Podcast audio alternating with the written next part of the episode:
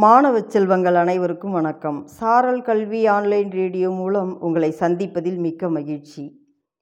வாசிப்பை நேசிப்போம். அத்தியாயம் இருபத்தி ஒன்பது. இதை உங்களுக்கு வழங்குபவர் இரா கலையரசி தொடக்கப்பள்ளி ஆசிரியர் பாப்பிரெட்டிப்பட்டி ஒன்றியம் தருமபுரி மாவட்டம்.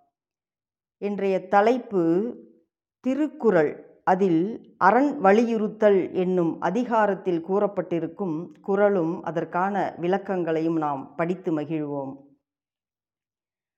முதலில் சிறப்பு ஈனும் செல்வமும் ஈனும் அறத்தின் ஊ உங்கு ஆக்கம் எவனோ உயிர்க்கு என்பது குறள் அதன் விளக்கம். அறம் எனப்படுவது ஒருவருக்கு சிறப்பையும் புகழையும் செல்வத்தையும் கொடுக்க வல்லது. அத்தகைய அறத்தை விட உயிர்களுக்கு நன்மை தரக்கூடியது வேறு எதுவும் இல்லை.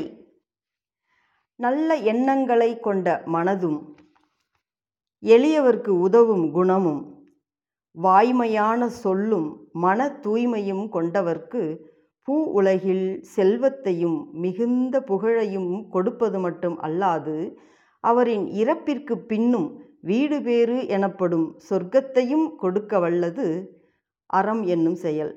உலகில் வாழும் உயிர்களுக்கு இதைவிட நன்மை தரக்கூடியது எதுவும் இல்லை.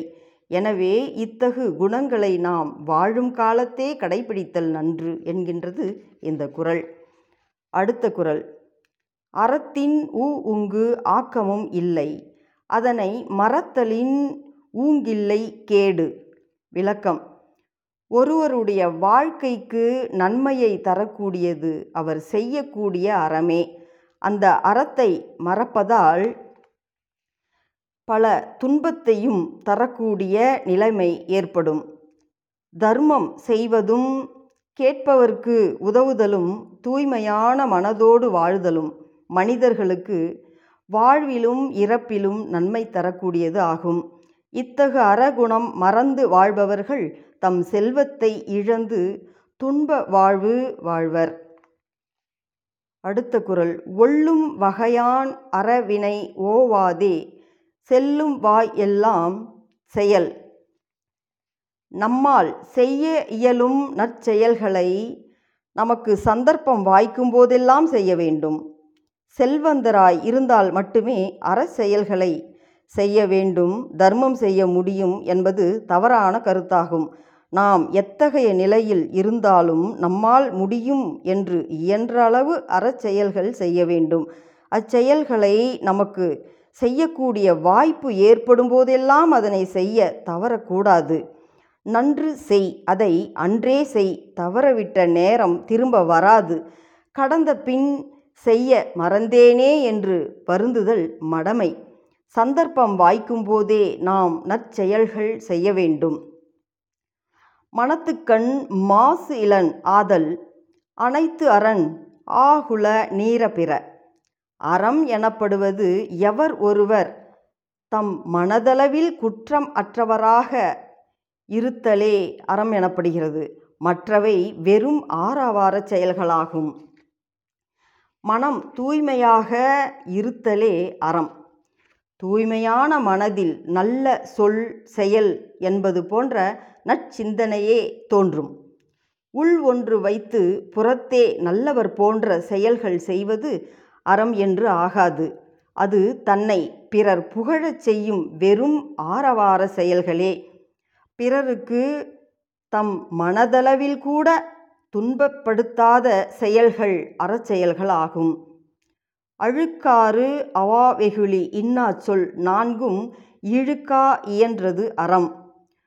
பொறாமை ஆசை சினம் கடுமையான சொல் ஆகிய நான்கு குணங்களை நீக்கி செய்யப்படும் செயல்கள் அறமாகும். பிறர் போல வாழ வேண்டும் என்று ஆசை கொண்டு அவரை கண்டு பொறாமை கொண்டு அதனால் ஏற்படும் ஏமாற்றங்களினால் பிறர் மேல் கோபம் கொண்டு கடுமையான சொற்கள் பேசி வருபவர்கள் அறத்தின் வழி நிற்க இயலாது. இத்தீய குணங்களை நீக்கி போதும் என்ற மனமுடன் பிறரிடம் அன்பாகவும் இனிமையான வார்த்தைகள் பேசி நற்செயல்கள் செய்பவர்கள் அறம் காப்பாளர் ஆவர். தீய எண்ணம் தீய செயல்களை செய்ய தூண்டும். அதன் பயன் தீமையாக விளையும். நல்ல மனம் நல்ல எண்ணம் நற்செயல் நல்ல விளைவினை கொடுக்கும். அன்று அறிவாம் எண்ணாது அறம் செய்க மற்று அது பொன்றுங்கால் பொன்றா துணை. நாளை நாளை என்றும் நல்ல வேலை பார்த்தும் அறம் செய்யலாம் என்று எண்ணக்கூடாது.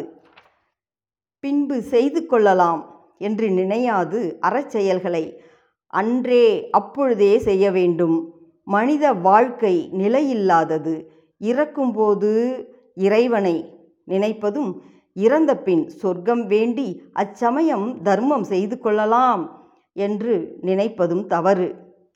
அன்றறிவாம் எண்ணாது அறஞ்செய்க என்ற குரலின் தொடரை நினைவிற்கொண்டு நல்லதை உடனே செய்ய வேண்டும். அறம் செய்ய விரும்பு அதை அன்றே செய்யத் தொடங்கு என்று இவ்வுலக இவ் அழி இவ்வுடல் அழிந்த பின்பும் நமக்கு நன்மை செய்வன அறம் செய்யக்கூடிய செயல்கள். நன்றி மாணவர்களே. மீண்டும் இதன் தொடர்ச்சியை அடுத்த வகுப்பில் காணலாம்.